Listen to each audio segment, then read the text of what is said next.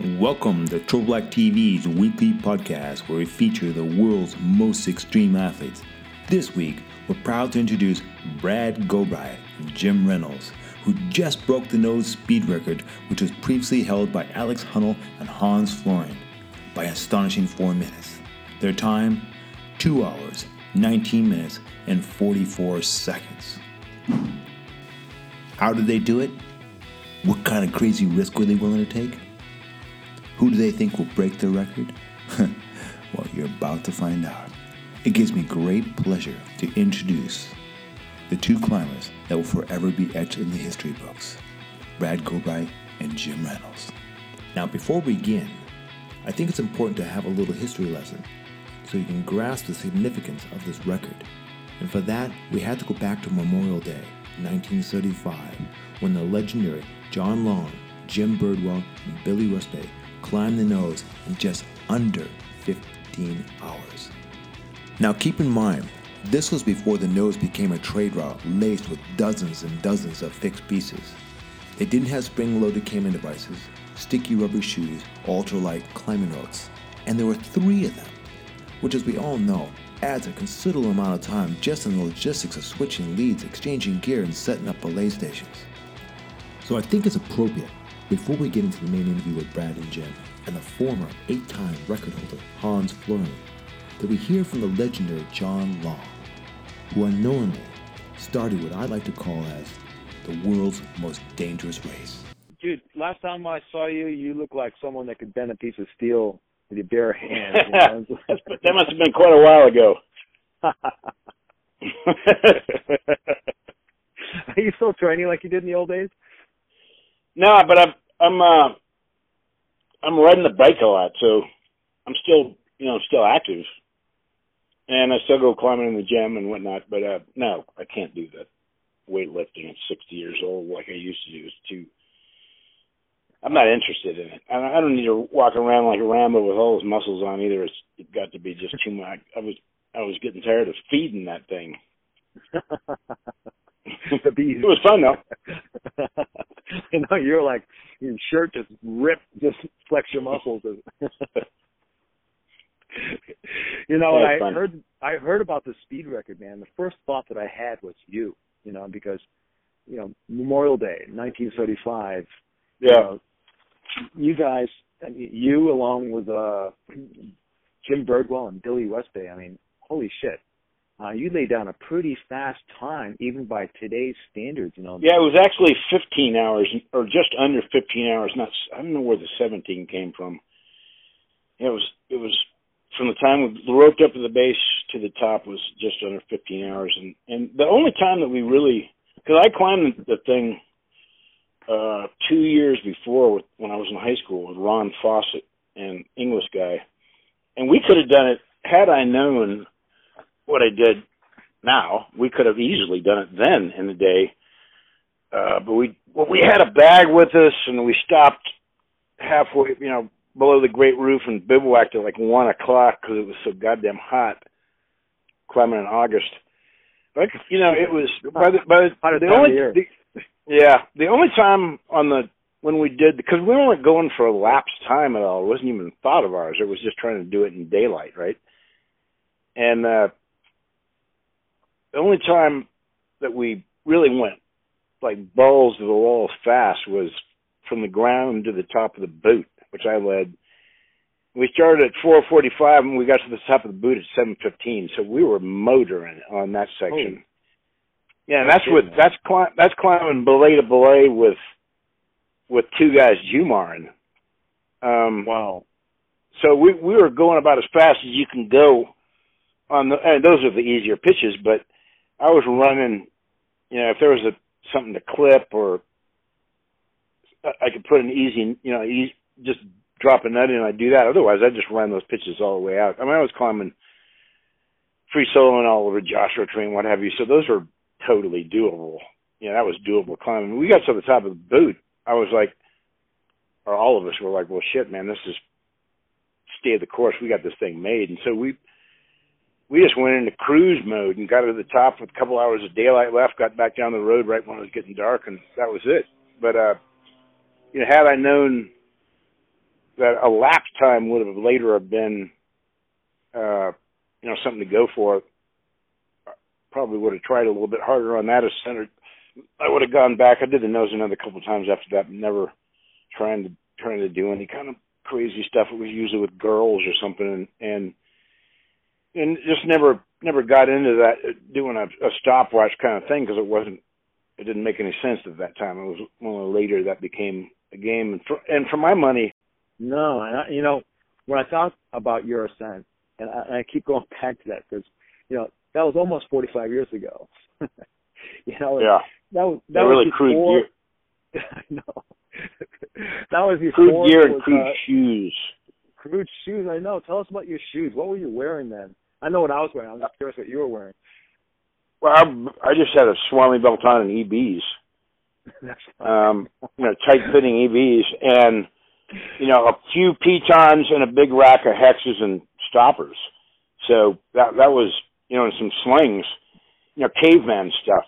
Um, so you had to you had to make sure that you had something in that was gonna, or you, actually, you know, I, I I didn't because I was leading from the ground, and then the first four pitches are a little tricky, but you can get bomber stuff in. I was climbing with a headlamp, and then once you get into the stove legs, those all that pitch, all that climbing is easy. It's never harder than minimal five ten. So Yeah, I mean, that. you know, then, uh, I mean, we we're I was down climbing that grade at Josh, so you know that that that was not.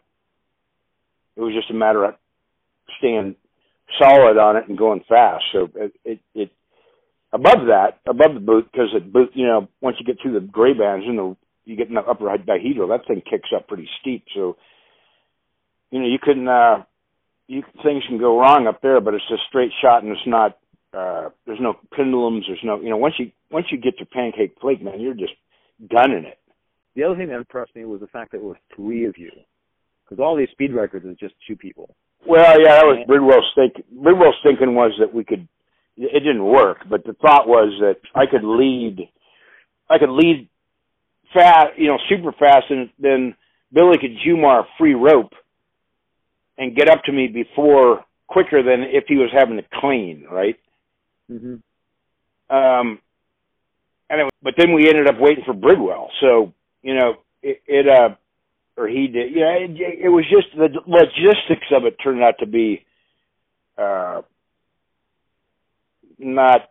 It was too complicated. Going with two guys was it ended up being way easier. When I went back and did the triple direct that way was, you know, it's way easier with less stuff, less water, all of it. So Yeah, because when you got three people, you need an extra rope for that third person. Yeah, not only an Uh, extra rope, know. there's extra shit, you know. Yeah. And and all and all of it and you know the ropes are gonna get stuck or something you know, there's just it's impossible to go three thousand feet and not have any kind of hang up at all. I mean rigging or something. And you know, when you got three people it's a clusterfuck. So it takes longer to break the blaze down and you know, I mean it sounds like a great idea and it did work, uh but it wasn't it wasn't what you know, there's also uh, the matter of towards the top. You know, a third guy was having a free, you know, Jumar a free rope. That was me, and that sucked because I I didn't have leg loops. I was just on my Swami, and you know that. I mean, I was way out in space. A lot of those things. Jumar, an old ratty nine millimeter. I was like, oh, Oh, is man, just Yeah. spinning in space. Yeah, dude, this is not. I wouldn't have chose this. I mean, it, it wasn't freaking me out because I was young and stupid, but uh, it was still like, uh, this isn't. You know, you had to bear down because it was not. Well, I just kept thinking about back on when Harding and those guys were up there with Prusiks. I go, all right, fine. I got it pretty good actually. You know, Prusiks on weird ropes. yeah, you no kidding, funky like anchors rope. and shit. Yeah, and and a couple of those, one of them I know broke when they were doing it, and uh yeah, so you know, there's always there was always that to look back. Over the next few decades, the record was broken at least 18 times by some of the most prestigious big wall climbers of our time. Most notably, Hans Florine, who was undefeated in the international speed climbing competitions for five years straight, with three gold medals from the X Games under his belt. To date, Hans has set the speed record for the nose eight times, which is also a record, with five different climbers. So when I heard that Hans' record had been broken, I had to ask the question I know all of you want answered. Saw the news that your record had been broken. I'm going, holy shit! I ne- seriously, I never thought your record would be touched. I just thanks for thinking to, that. I know I'm not alone there. Like when you set that record with Alex, we're like going, okay, no one will ever touch that one. Um, but I have to ask you now that it's been broken, what are your thoughts on that?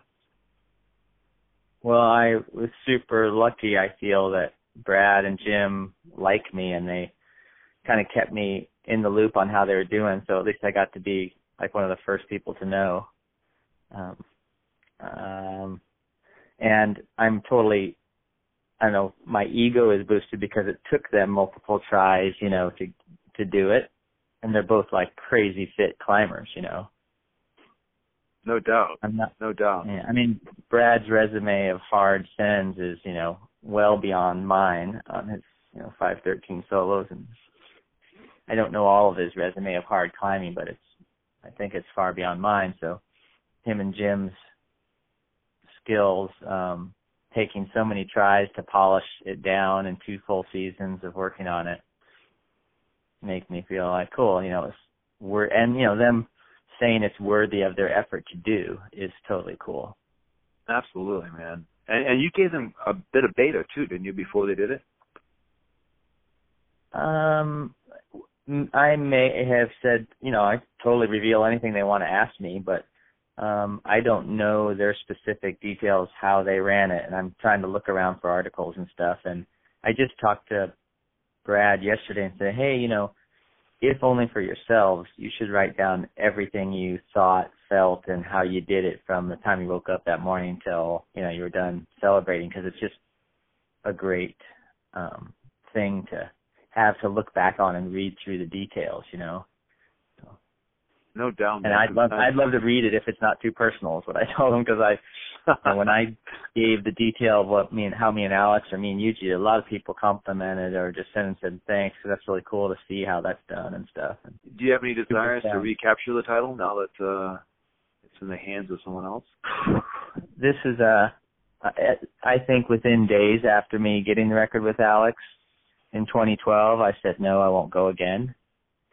um, and you know, athletes in other sports say they're retiring and come back, but I'm pretty good not bothering to go and it's not botherous, but um Alex actually um texted me a day or two after the record was broken said, Hey, if you're super stoked, I'll go with you, but otherwise I'm gonna head out on the spring with Tommy to get it. And I just wrote him back and said, Hey, good luck, let me know when you guys do it, I'll meet you at the top. perhaps him, you know, asking for my blessing. He certainly has it. Yeah. Yeah. Well, we're all rooting for whoever. I mean, we just love seeing the the spirit of climbing taking us all to new levels, and the the attitude that you have towards this is beautiful, man. Seriously, mm. it's graceful. Well, I mean, I remember when you asked, "Do I have any intention of recapturing the record?" I don't think that I, I don't know, anything's possible, but um, I remember what was way more exciting and more life rewarding was typically the record gets broken in the fall, and I can remember, you know, back when Timmy O'Neill and Dean did it, like I was so psyched to train through the winter and give it a try the next summer.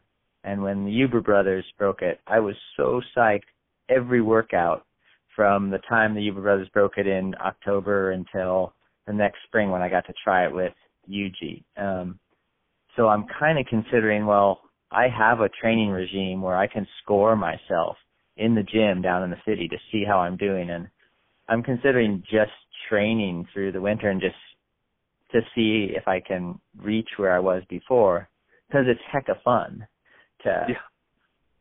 try to get the record. When you get the record, it's only two hours and whatever, 25 minutes, and then it's over. And yeah, there's lots of champagne and celebration and kudos from your friends, but it's the months for me of training. You know, maybe Alex didn't have to train for it, but I did. you know. So I'm thinking like eh, there's no there's no downside for me to try to train for it. And believe me, Jan, like it, every day since the record's been broken, one or two people have called me, texted me, instant messaged me, and go, "So you're gonna go for the record again, aren't you?" and I'm just like, "Oh man." Again, well, you've held it what eight times now? Yeah, eight times. and what's fun is that you know I've done it with uh, one to I don't know five different people. That's awesome. You know that uh, Alex and Tommy took a run at it. uh I guess two days ago. Yeah. No, I didn't know that. No. Yeah, they did it in about four hours. I hear. Having you know never climbed it fast together before, that's awesome. It's still pretty good. And, um, really good. Um, and they'll just tune a couple techniques and take a couple runs, and I I would guess they'll get under three hours pretty quickly, and then have a good feeling whether or not they want to push for the record or not. In 2008, the Huber brothers broke the three-hour barrier and established a new record with a time of 2 hours, 48 minutes, and 35 seconds. During that three-year effort, the world was reminded of the dangers when Thomas was injured during a horrific fall in their 2006 effort. The record stood until Hans Florine and Yuji Hirayama reclaimed the record with a time of 2 hours, 37 minutes, and 5 seconds. For a while, it appeared this record would remain unbeaten.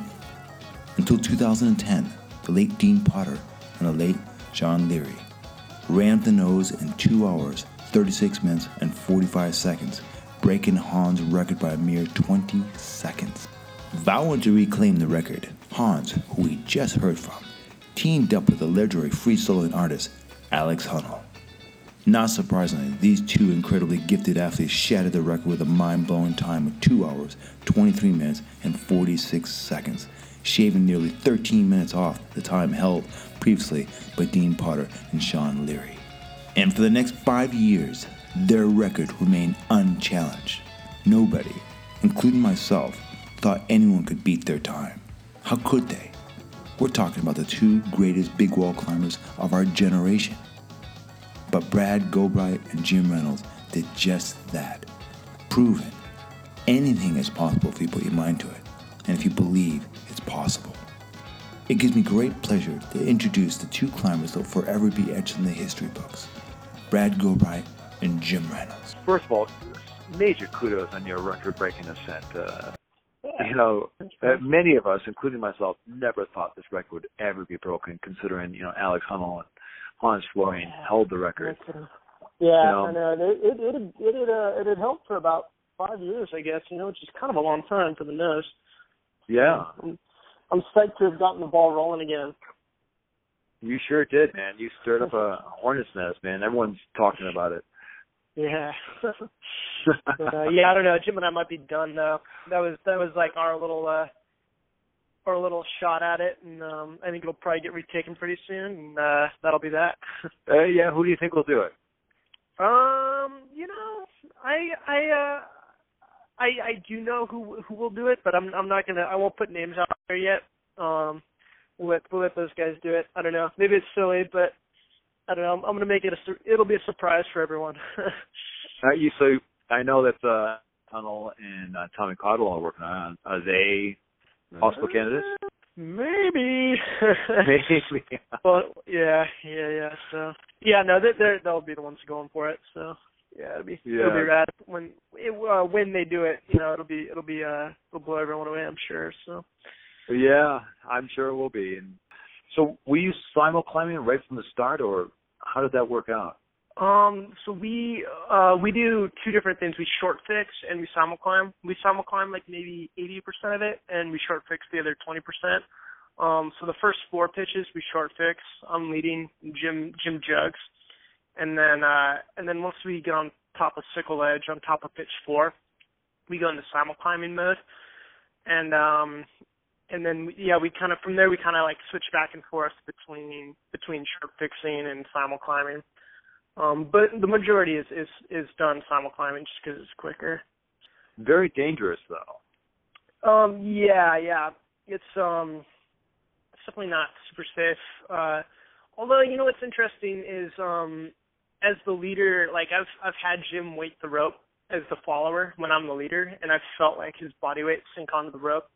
And uh when we've got 60 meters between us, like all that rope stretch kind of really takes away a lot of the uh the impact of that fall. So I'm I'm pretty certain that if he did suddenly like come off the wall and like like uh load the rope, I probably I I would be fine. Like there's this one spot on on uh top of pitch nine where it's um it's called Dolt Tower. You cl- I climb around Dolt Tower and I start climbing up further up the nose. And when Jim gets to the top of Dolt Tower, he kind of like more or less jumps off the summit of Dolt Tower and swings over to the right into this other crack system. And I'm just like up there climbing. Like he'll he'll yell up like, "Hey, I'm coming off the tower," and then uh I just sort of like brace myself, and he just kind of takes the swing, and you know I hardly feel it. So it's kind of interesting. Hmm. Yeah. Is there at any point both of you free soloing? Uh, no gear between you? Uh, yeah. There's there's one spot on Sickle Edge, um, where it's like I'm I'm on like fourth class stuff, and he's just kind of walking the ledge. Um, and but yeah, that's other than that, that's it. We always we always have something between us. Yeah. Like how many pieces Yeah. do you normally have? Um, it depends on what part of the route we're on. Um, the stove legs, there there's a couple spots like I guess it's pitch five through nine. There's a couple spots where we only have one piece between us. Um, but mostly we've got like a few. So like three, four, sometimes five. But uh yeah, the, the stove legs, the stove legs are, are one of the more dangerous parts of the route for both of us because we're simul climbing, we're going really fast, and uh, we're not placing much gear there. And it kind of it just goes straight up, you know, one pitch after the other. It's just straight up. Yeah, you you've been quoted saying that eighty five percent of the route, if either of you fell, most particular at Boot Flake where Quinn Brett fell, you could have been Yeah. seriously injured or killed. Yeah, that that um for me that's probably the most dangerous part on my lead. Um that's the last pitch that I that I'm leading on the route. And uh yeah, that I would say is probably the most dangerous one because the run out there is so huge. Um um the climbing is generally easy, but um you know, I don't, I, I'm not sure exactly what happened to Quinn. I think she was maybe uh, leapfrogging cams and one of the cams blew out. Um, so it's you know something you have to be really careful about. You know, I I knew it was dangerous before Quinn had her accident, but um, you know it was a good it was a good reminder. Um, and uh, you know I'm just I'm really glad she's she's still alive. So Since we're on the subject of Quinn Brett, who nearly lost her life after taking a 100 foot fall while reportedly going for the women's speed record, which be covered in the next issue of the world's most dangerous race, I'm going to switch over to Brad's climbing partner, Jim Reynolds, who was a member of the Yosemite Search and Rescue Team. Jim was part of the rescue operation. Were you involved in that rescue?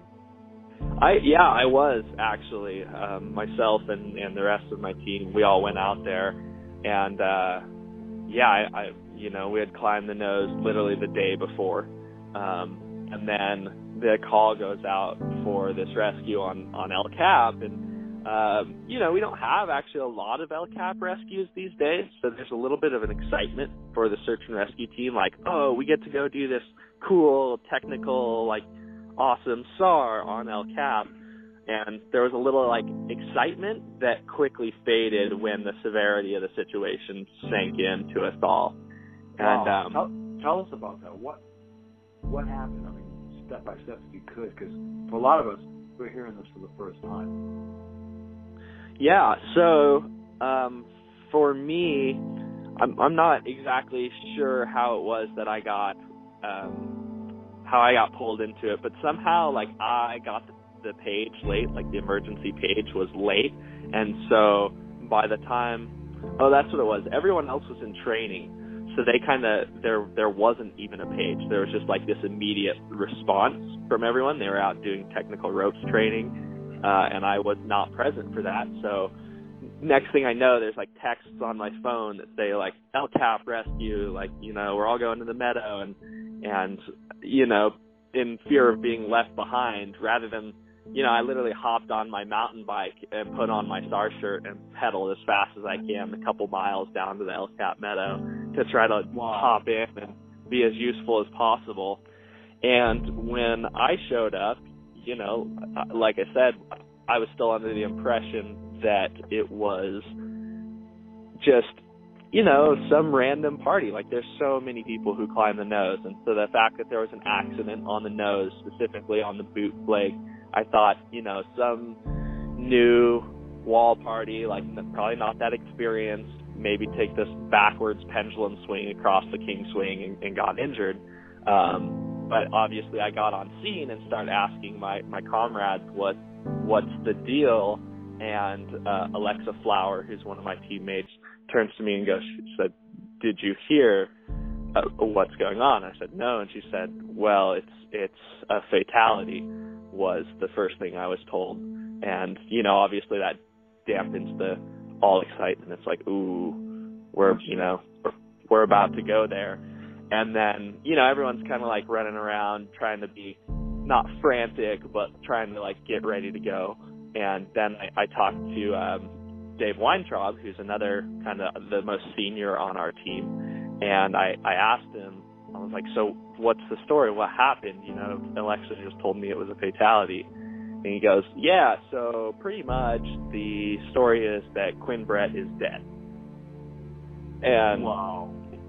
And that like that was my that was my briefing essentially. That was what I was told. Um, and so for me, it, you that know, was devastating to you. You guys were friends, weren't you? Yeah, we're we're kind of all of us were were maybe like a, a level removed. Like we were all really good close friends with Josie McKee, who who was the Quinn's partner on that run. Um, and I I'd met Brett uh, plenty of times, and we'd interacted. Uh, I would I would have called us really positive acquaintances more than friends, you know. Um, but still, just like close close enough to to definitely have an impact, and especially in light of of uh, you know him Kennedy had just passed away earlier that week, and it just kind of gave that feeling of like oh the, you know the whole world's cons- it's just one of those weeks like one of those terrible terrible weeks.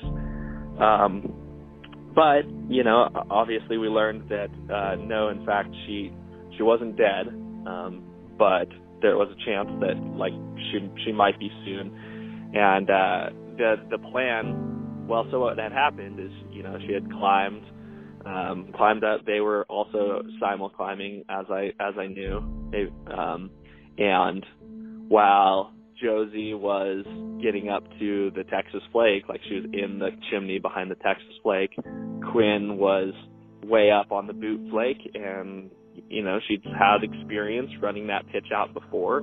She'd do this thing where she'd free climb if she felt really good, and if she felt less good, she would place a cam and, and clip indirect or, or just pull on it, you know, kind of do some French freeing. Um, but according to her, she doesn't really remember what happened in the exact moment, except for remembering that like you know they were they were out there like noon or one o'clock sort of thing. So it, it was pretty hot up there by then and uh probably just slipped and had the last bolt on the bolt ladder of, of the pitch leading up to the boot flake clipped and took uh what's reported to be a hundred foot fall and struck the boot flake and uh you know continued to kind of tumble down into or sorry just struck the texas flake and tumbled down in um and so the the plan from a, the emergency response team was that the initial attempt was going to be to do a short haul, which would be like to use the helicopter with a fixed 100 foot line coming off the bottom and get us super close to the wall. Like it's terrifying to watch as they insert someone who's hanging from the bottom of that 100 foot line onto El Cap Tower. Uh, they actually inserted two people um, who are of the climbing rangers. Amazing. We were down in the El Cap Meadow at the time watching it all go down, listening to the radio communication. And I remember hearing the helicopter pilot who's taking, um, you know, the the person who's doing the short, uh, who's on the end of the short haul line is calling out distances of the rotor of the helicopter from the wall, and he's saying, you know, four zero, three zero, and the helicopter pilot, I remember him saying, yeah, I mean, we're pretty much fully trusting you guys because we look like we're a lot closer to the wall than you guys are saying.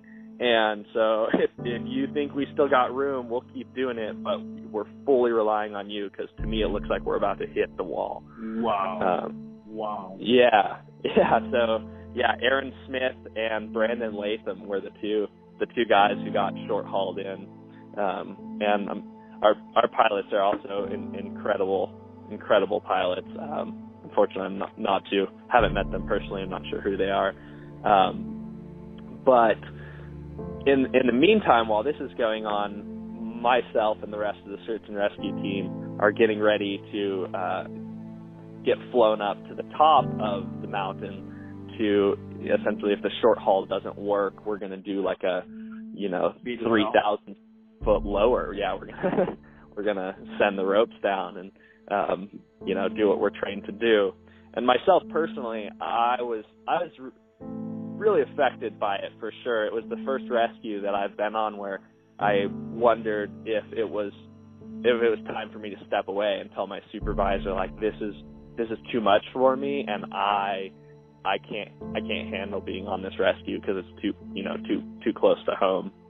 Um, and I didn't I didn't end up end up saying that, but I definitely was you know real concerned about it.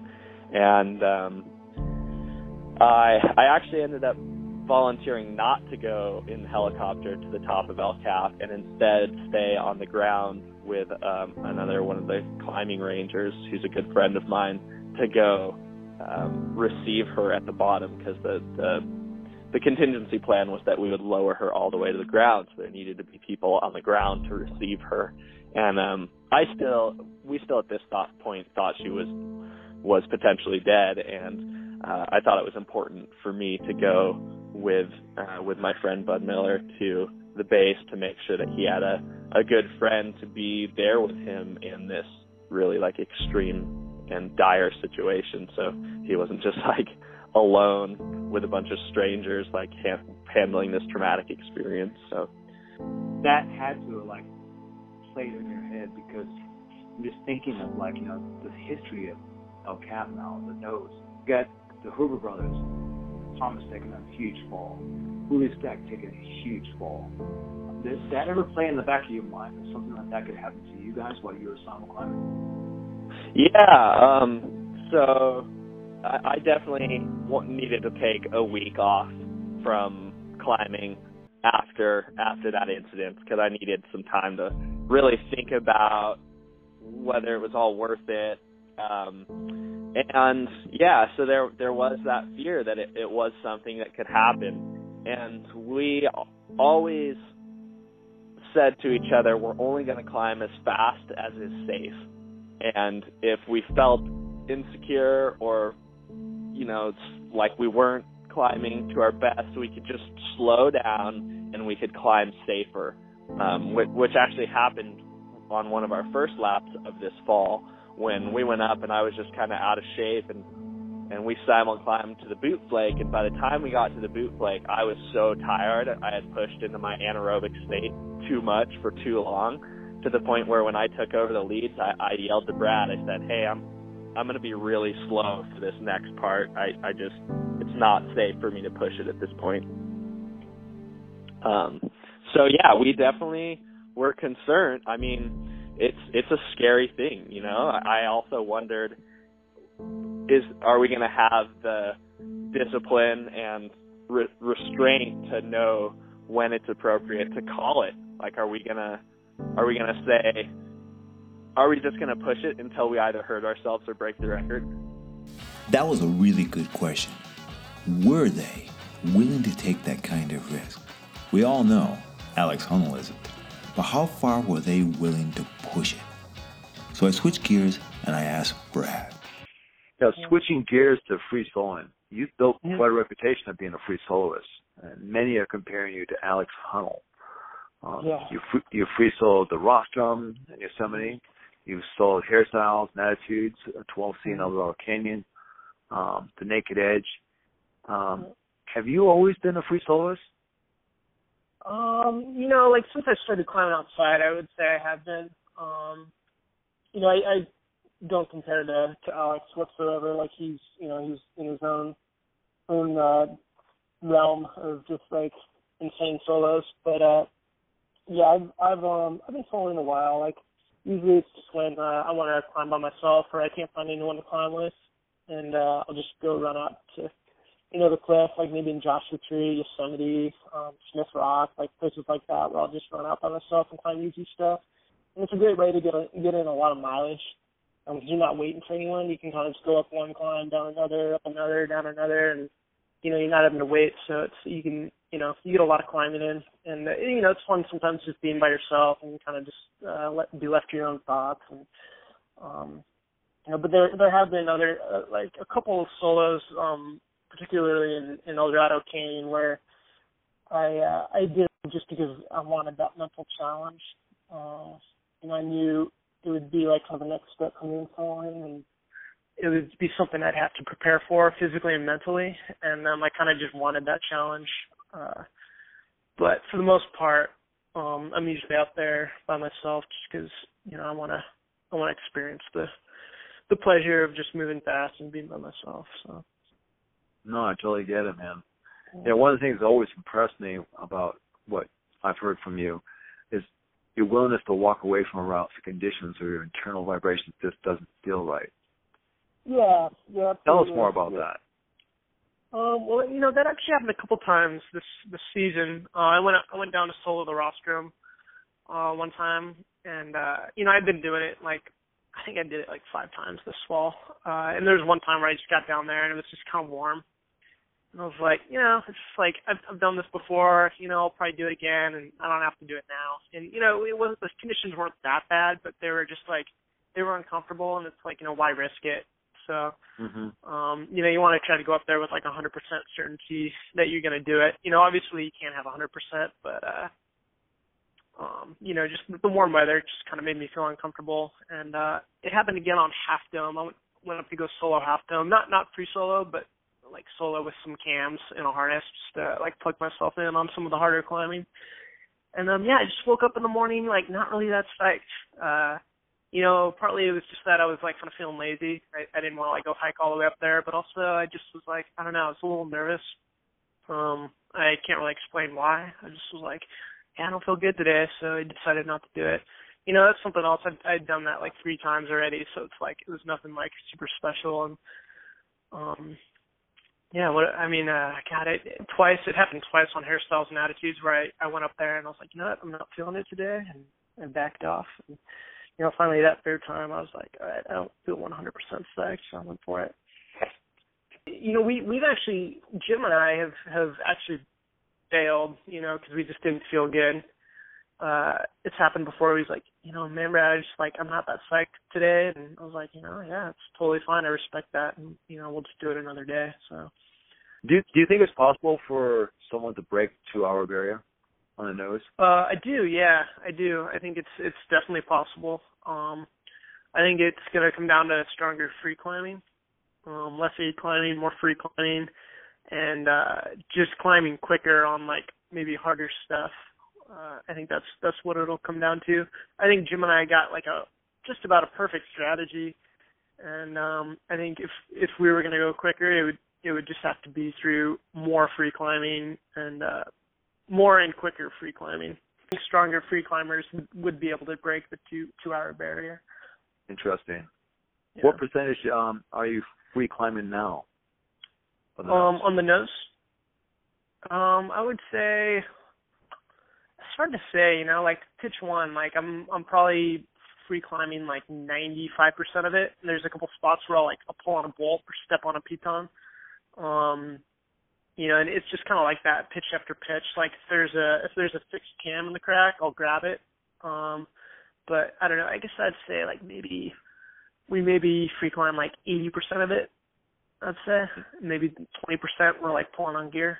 Like Jim, mm-hmm. Jim aid climbs most of the the great roof in, uh, in the first half of the Glowering spot. Um, but yeah, I, I would if I had to give a percentage, I'd say 20. And you know, you I think think there's there's like five eleven climbing that we're doing that I think if it could be climbed faster, it could be free climbed faster. Um, you know, which which would definitely take some time off. Uh and then yeah, and then like maybe it's like free climbing, just like the five eleven plus, five twelve bits. Um, eventually, I think it gets to the point like with 513 climbing, I think it would be slower to free climb it. Um, Mm-hmm. So you just kind of have to find that balance. I, I think there's that perfect balance, and uh, you know whoever can find that will will get the sub two time. Naturally, I had asked John Long the same question, and here's what he had to say. It's it's going to be interesting to see over the next couple of years of how much how much that does go down. But I, mark my word, it's going to be risk and cardio that are going to be the the two defining characteristics. The the gear is already good. You know, you're not going to have, and the shoes are not going to come along that are so good that they're going to make that much of a difference on that. I don't think, unless there's like like flubber shoes, something you know that like stick like like stick, you know, to, to, ev- to everything, or or I I mean I can't uh, rope technology. and what would it be, right? Yeah. It's really going to be just performance stuff. So other than cardio and and and taking bigger risks, soloing more of it. Yeah, well, unless someone like Alex Honnold just walks up and free solos it like he did Free Rider. Well, I think I think maybe the fastest way would be to have a minimum minimum gear rack, and the speed record will eventually be a solo ascent with aid assist, where you grab or whatever what you need and just back clean it as you go. Oh fuck, I don't even want to think about doing that. I know. Oh my god. I wouldn't want to watch it that way. Yeah, one of those old bolts rips out or whatever, you know, and you're and you're, you know what I'm saying. I mean, basically Yeah. just free climbing up to where you can't, you don't like of one, then going on aid here and there, and then imagine clipping across a great roof on those creaky that creaky shit with just aid slings clipped into the eye. Fucking hell. I don't want or or doing that fingertip five eleven layback of the top of the uh, top of the uh, of the uh, pancake flake with no rope. Oh my god. Yeah. Yeah. I mean, I can I can see I can see doing the you know the bottom of the pancake. It's only five easy five ten, but you know you get to that thin stuff or that pitch off camp six. It's like five twelve probably, and uh steep as fuck. And uh I mean, you really want to try to finger lock up that thing with no rope? Buh. I couldn't agree more with John. The thought of someone speed soloing the nose in under two hours is enough to make me wake up in a cold sweat. And I figured if there was anyone who could provide some insight into what it would take to break the two hour barrier, it'd be Hans Florine. Yeah, you know, if looking at it, since you're the one that's done the nose more times than anyone else and has held the record so many times, what do you think is going to be the key in shaving that record down even more? Well, I don't think that it's going to be being more dangerous because the gear is so light right now. I mean, when me and Alex didn't, they Alex did it. We did not have ultralight cams, so like you could have, you know, the same number of cams me and Alex had, which was plenty, and would weigh probably in total your rack would weigh a pound, if not two pounds less. That's a lot. Um, and, and what held me and Alex back from going faster was not the weight of the gear on our shoulders, in my opinion. What it was was it, just our aerobic capacity. I mean, I was coming from sea level up to do the thing with him, and I was gasping for air in the stove legs. And I like I would stop, and Alex would be like, "What are you stopping for?" I'm like, "Dude, I'm trying to catch my breath." so um, I think it's just um, staying up there at altitude, being fit, and um, nailing everything perfect. Because even when Alex and I got the record, I got the rope caught and had to like back down a little bit and jerk the rope up, which could cost you know 30 seconds here. And there was probably some other tangle I can't quite remember where he waited 15 seconds because I hadn't quite finished the short fixing, jugging the line, and then you know untied, and then he kept going. And when you look at uh Brad and Jim's record, they only went seven point something, seven point seven seconds faster than Alex and me per pitch. So That's not a lot. when you, yeah, when you look back, you go, well, seven seconds, even on the first pitch, if I had just started seven seconds earlier when, or Alex had just started seven seconds earlier when he was simul climbing, that would have changed that, you know, and you're just like, well, I, yeah, I think I could go seven seconds faster every pitch. But the, the the interesting thing about the nose is that there's a lot of stuff that can go right and wrong. And I'm sure that Brad and Jim had something go wrong even when they did in the record time. You know, I don't, or if not two or three things, but wrong is not really like wrong. It's just that like in 3,000 feet of climbing with all those pendulum stuff, stuff happens and you have to deal with it, right? Mm-hmm. So, um, including coming up on a party that's in mid lead, you know, like, oh shoot, you know, what, what do we do here? And maybe pausing a minute for somebody to clip in and get fixed so you to go by or whatever it might be. That's part of doing the world's most famous sought after route, big wall route in the world. It's like there's gonna be people on it, you know. So So true. There is so much that can happen while speed climbing the nose.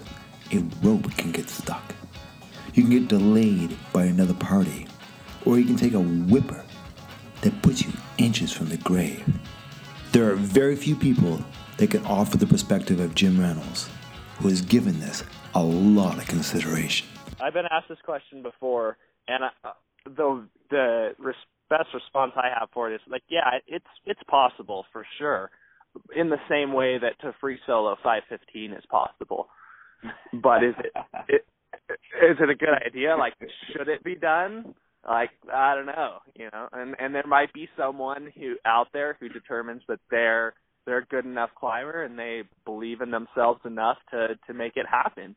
Um, but yeah, there's definitely like that same thing. Like the people who go up to try are gonna have to be really honest with themselves about when they hit a point where it's not worth it to push it any faster. And um, yeah, I'd be stoked for someone if they did. Um, but yeah, madness. And yeah, you you know you mentioned something about like the whole take 30 seconds off per pitch kind of a thing, and that that was something that we had said uh coming into the record ourselves because our our fastest time before the season was was 2 hours and 51 minutes. And and we had said well we just need to take 30 seconds off per pitch but or or a minute off per pitch. But like when you know we're climbing the first four pitches to sickle in 12 minutes that means suddenly you have to climb the sickle in 8 minutes you know so uh it's it's like there's just pitches that literally are climbed in like probably like a pitch might take like less than a minute or two minutes. So taking like 30 seconds off that pitch is an enormous margin. Well, there you have it.